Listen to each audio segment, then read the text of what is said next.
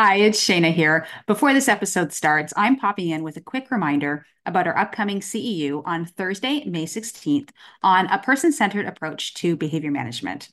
School taught us a lot about ABA. However, the thing with ABA is that it's a science and it's constantly evolving. So, a lot of what we learned back then doesn't always apply now. Today, we want to use a person centered approach to behavior management. Um, but what does that look like, and how can our learners still make progress in this kind of approach? So, join us live on Thursday, May 16th at 12 p.m. Eastern Time as Shira discusses how to use a person centered approach to behavior management with your learners. This CEU is presented by our very own Shira Karpel. You can earn one learning CEU for ACE, QABA, or IBAO. Join us live at this event or to watch the recording asynchronously, go to howtoaba.com forward slash CEU. See you then.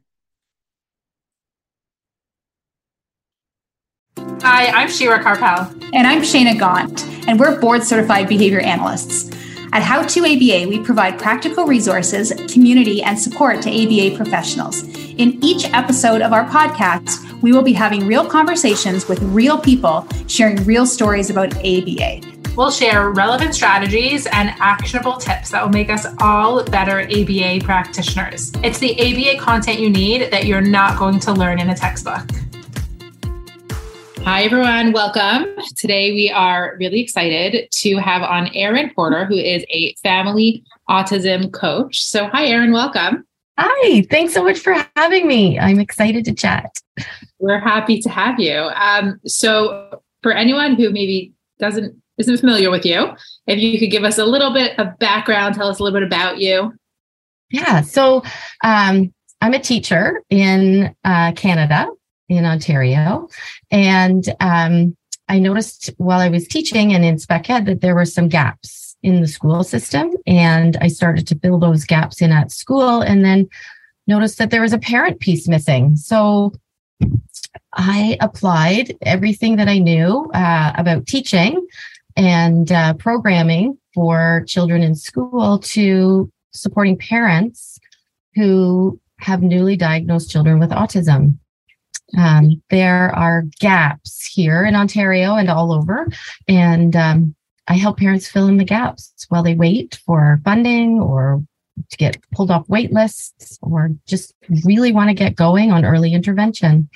And that is such a huge piece. I can't even imagine as a parent a, a, parent of a new child in general is very stressful, but then you get a diagnosis and you don't even know anything about the diagnosis, which can be super overwhelming. And then what? Then, you know, a lot of time you've got to wait for funding. Um, and then, well, what do you do in between? So it's nice to know that there is a stopgap or there is somebody who you can turn to for those questions. Yeah, and what I what I found is that parents leave the doctor's office with a piece of paper, and they don't know what comes next.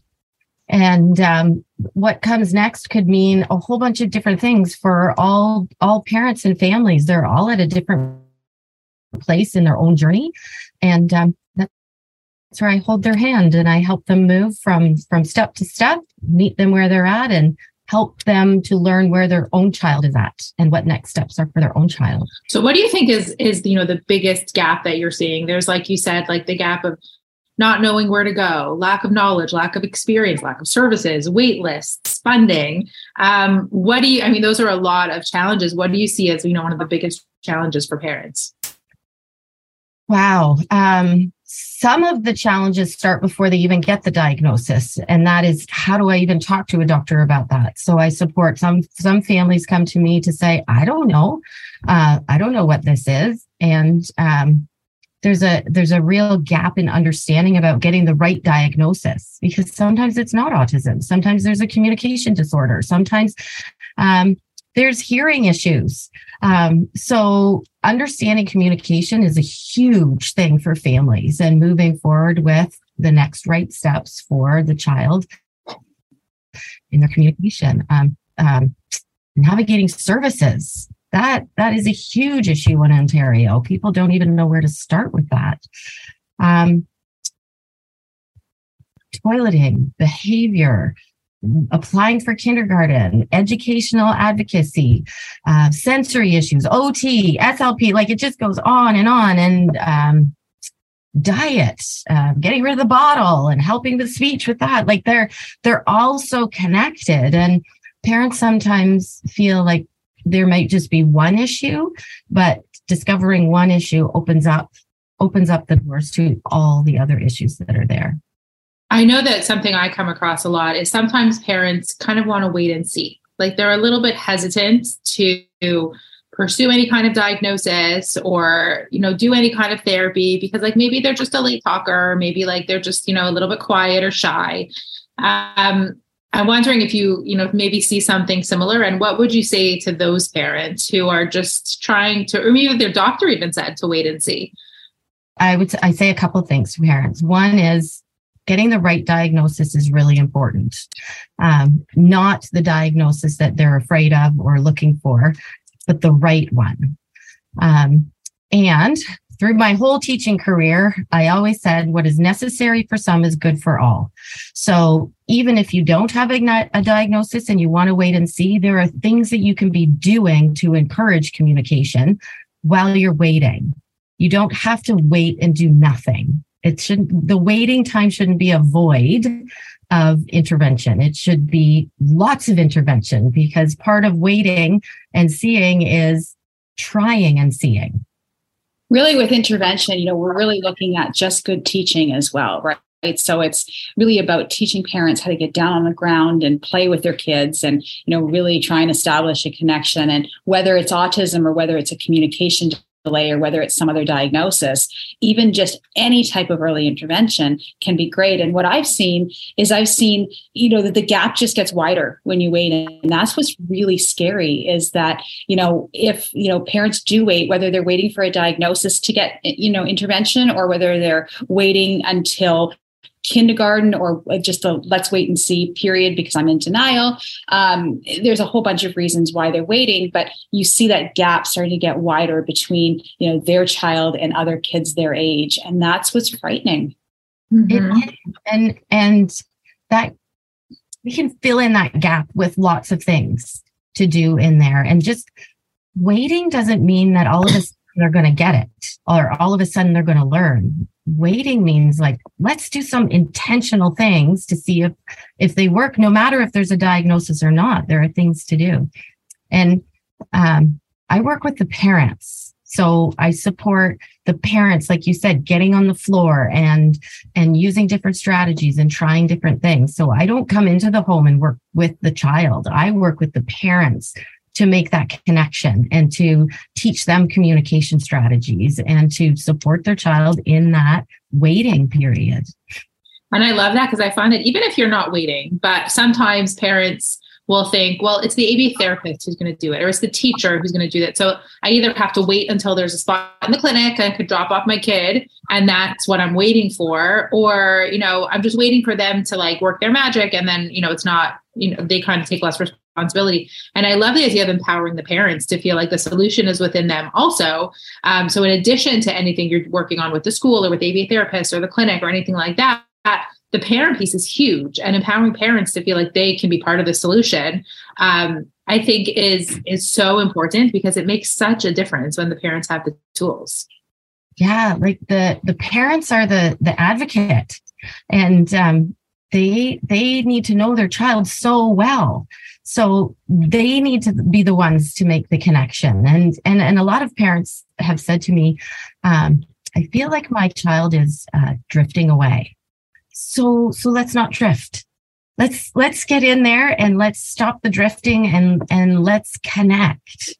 And uh, if if parents are leaving it to other professionals to to do that the connections are going to be over there and we want parents to know their children so well that they can advocate for them and connect with them in a very special way that that's meaningful for the family.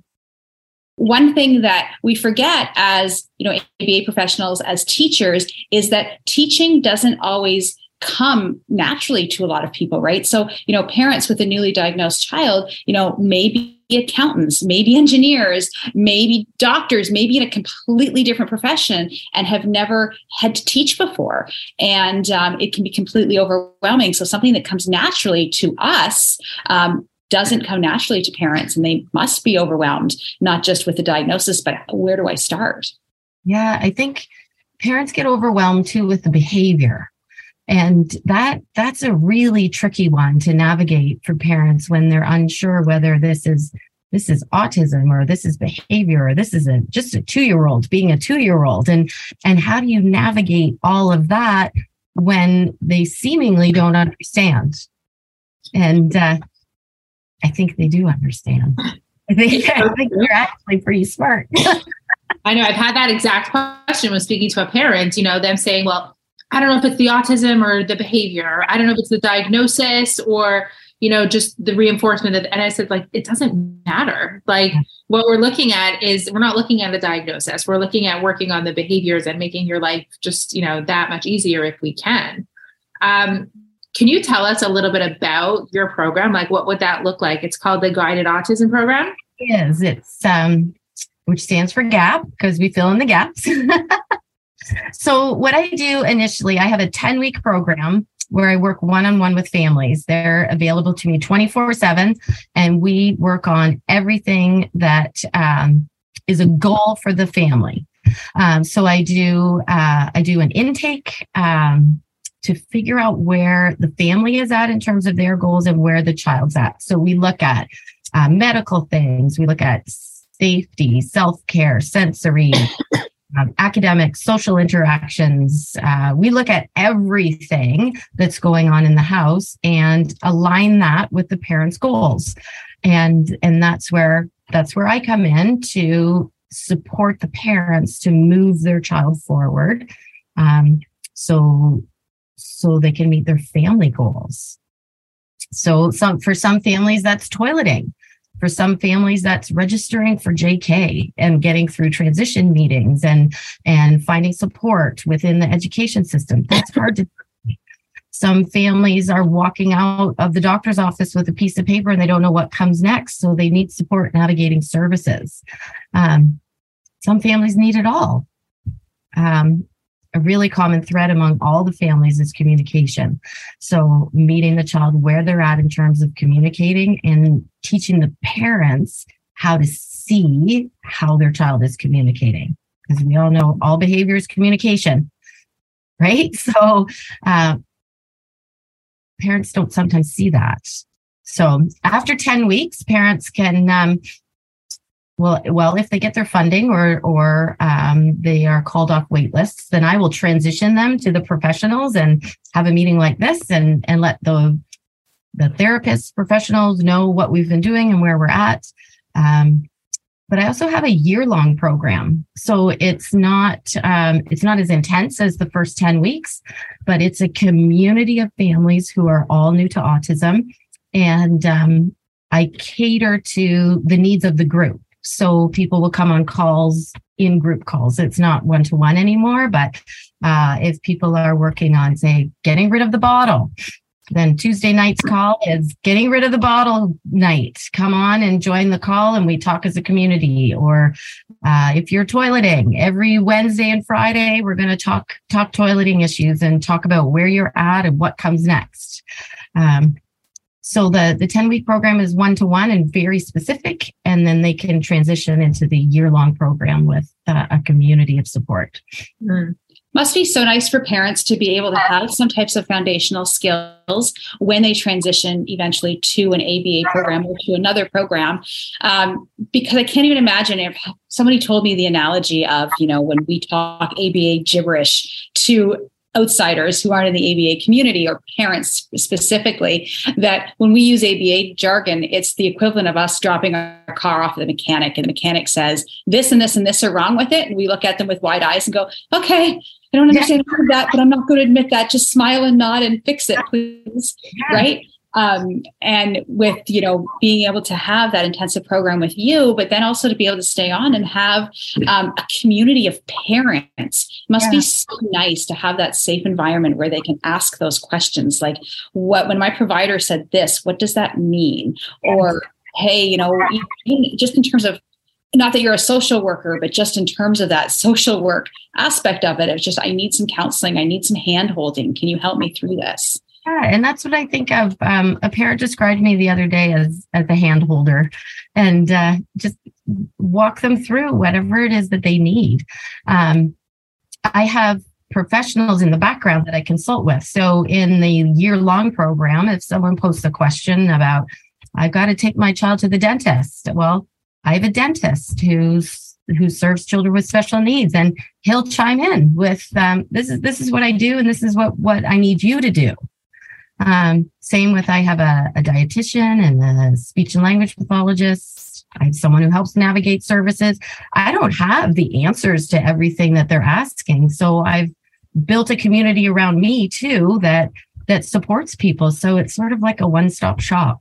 You're like a contractor of all things, like all trades having to do with autism. And I love that, you know, what, how you described the first one as being individualized without it being like, this is the plan for everyone. It's one size fits all. I know, like, just becoming a parent, I was a parent before I was a BCBA, and the amount of overwhelm on just like regular parenting stuff, and you feel like a failure because you're not following this method on how to sleep train and this method on how to feed and this method and then you get a child with autism, and you also get inundated with like, uh, you know, I'm going to do PRT, but not DTT, and I'm going to do ESDM, but not. And as a parent, you're like, well, what does that all mean?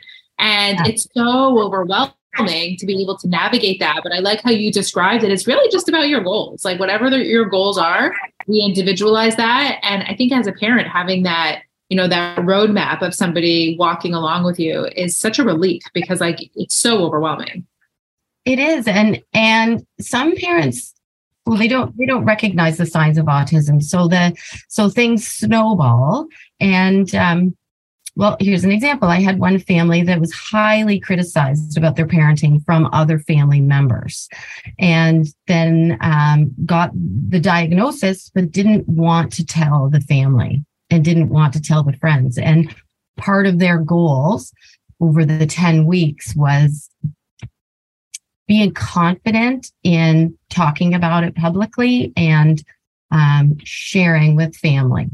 And um, and I and I was able to mediate that online with with members of the family and to and to talk about what all of this all of this means to them and their family and their parenting. And so really do everything it really is. And it's so it's hard to say when people say, Well, what do you do? I hold their hand. anything. anything I'm a professional hand holder. That's what I do. what, they, what they need. And some some parents, um, I had one family that that um, toilet trained their child, and um, I, I was on on calls or phone, phone calls or emails with them multiple times a day. Like, what what do we do about this? What do we do about this? Okay, just calm and try this now. And now we're going to move on to this. And other families who don't need toileting, but they need to know how to tell grandma how to babysit. Mm-hmm. Right. So um, it's everybody's needs are different. And I think it's really important to honor everybody's needs and to to honor the place where everybody's at, including the child. Because we can only move forward from where we are. So, like you said, that one size fits all doesn't work at all. Right. But when parents can understand where they're at and where their child is at, well, then they can move into this group and pick and choose what it is they need because now they know where they're at. Mm-hmm. And what would you say is like the time commitment that a parent should have to really invest in this?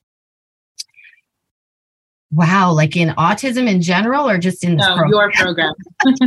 Because I was like, this is a lifelong journey.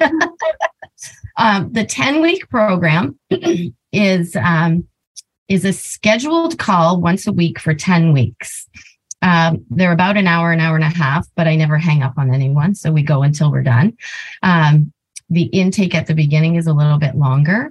Um, but that's just the the the minimum So over the 10 weeks, if parents need me between those calls, um, we set up more calls.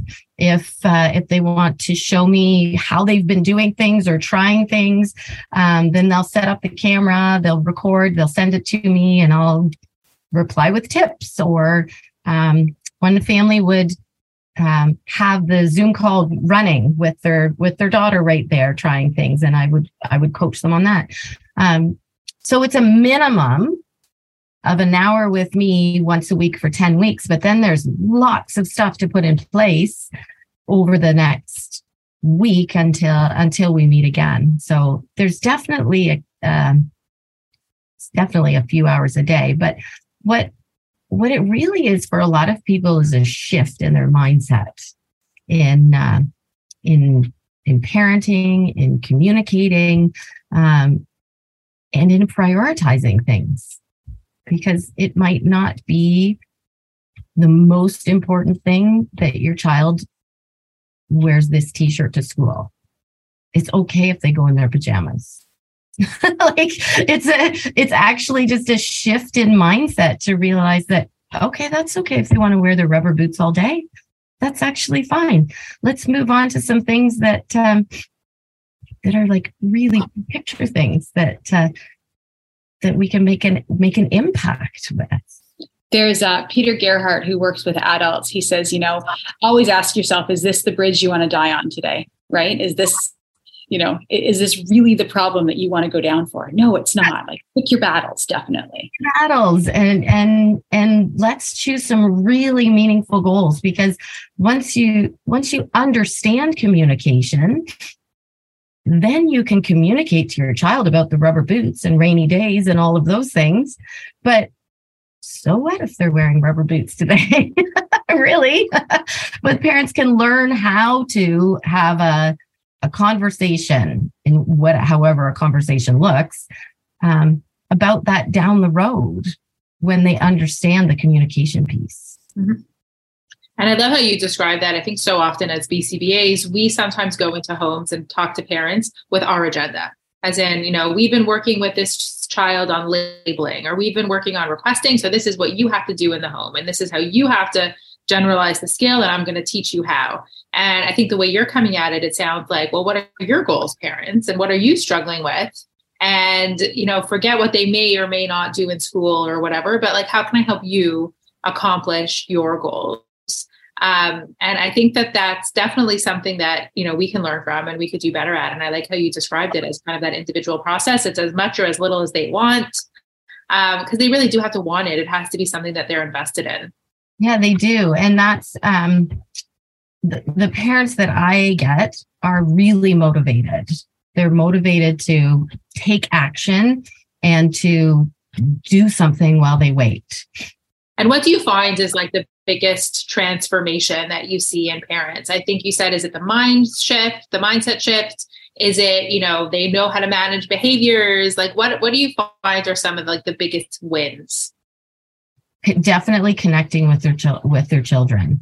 Um, a number of children that I have helped have, well, a number of families, not specifically children, but um, some families really like the um, picture exchange system, but we we start very simply with just pictures of stuff that are in their house, like family members, right? Just just labeling family members' names and um, okay this one family that i that i helped from toronto um, when when she got her pictures out and she was she was showing and labeling and doing. She left the picture of herself to the very end.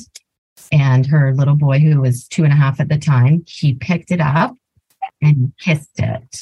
and, and then he put it back down. And like those are the wins, right? Those are the times when parents are like, he does get it. He does know who I am. He understands. He sees pictures. So then i'm like okay so now we don't need pictures. Now we can move on to like like this is where he's at. This is so amazing. So amazing that he did that. But but now we can move on. We can move on to other things. So the the the wins like project us into the next the next thing that's going to happen. So definitely the connections. The connections are there for parents who are working really hard on the communication. I think parents are overwhelmed too with with routine or lack of routine, right? Because just getting out the door every day can be super difficult. But once we can put that put a routine in place that is you know, visual and predictable and uh, repeated. Um, and their children follow it. And all of a sudden now morning is easier to get out the door. And they think, wow, okay, this works. And then they start to see how they can take that and apply it to other things. So we're generalizing with the parents too. Yeah, those are some great wins. And I think, like you said, it's important for parents to see the value in that. If you could solve a small problem for them, like a morning routine, then so exciting for them to keep it going. Or if they could, like with the pictures, all of a sudden they see there's like these glimmers of, of understanding and connection, and it's motivating the parents to keep going when you know things can seem really overwhelming and daunting. Just giving them those small wins to continue yeah. is so important. Yeah, one one family, one of their goals was to get their their son to stop hitting everyone. And um, we drilled down to identify that he wanted to play. So he was asking to play without the words to ask to play, but he was hurting people. And in, in hurting people, he was making people upset. And then he was being punished for hurting people. And we had this circle this sort of vicious circle catch 22 and when everybody stopped and realized that he was he wanted to play and we changed the approach. So when he hits, um, a, a sibling would say do you want to play? And he he he would stop hitting. He knew he wanted to play so they would get something to play but just before they played the sibling would say i want to play with you too but i don't want you to hit me. And after, well, it took a while, right? It took a it took a few weeks, but he stopped hitting and we put a plan in place for him to show the family when he wanted to play. So that just brought the tension in the whole house down because the the family goal was to have a calmer household. So it's like you're going from chaos, you know, either lack of routine or you know negative behavior, etc., to calm right? So the name of my program, Chaos to Calm. website. um, so how do parents go from chaos to calm when they reach out for support? Like how do they find you? Well, they can find me on Facebook. I have a free Facebook page. So um, one of one of the things that I identified was that I can't help everyone. Not everyone can pay, and it's a fee for service because it's between funding and and and the diagnosis. But I wanted to be able to provide support to as many people as I can. So they can find me on Facebook. Um, the Facebook group is called Launching Life with Autism. They can also find me on Facebook on like a professional Facebook page called the Guided Autism Program. But they can Google that as well and find my webpage, which is where they can connect with me.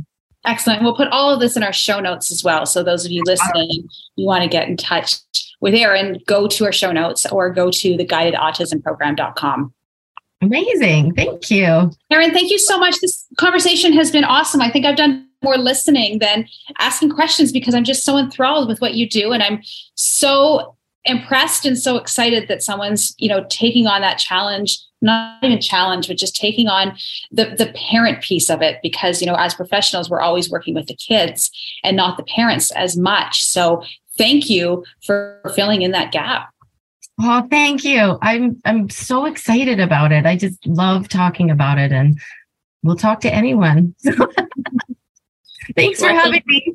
Thank you for being here. Thanks for joining today's conversation. Wherever you get your podcast, please go and subscribe, rate, and review so others can find out about us too. For more from How to ABA, including free resources and ABA materials, visit our blog at howtoaba.com and make sure that you're following us on social media for more practical tips and updates.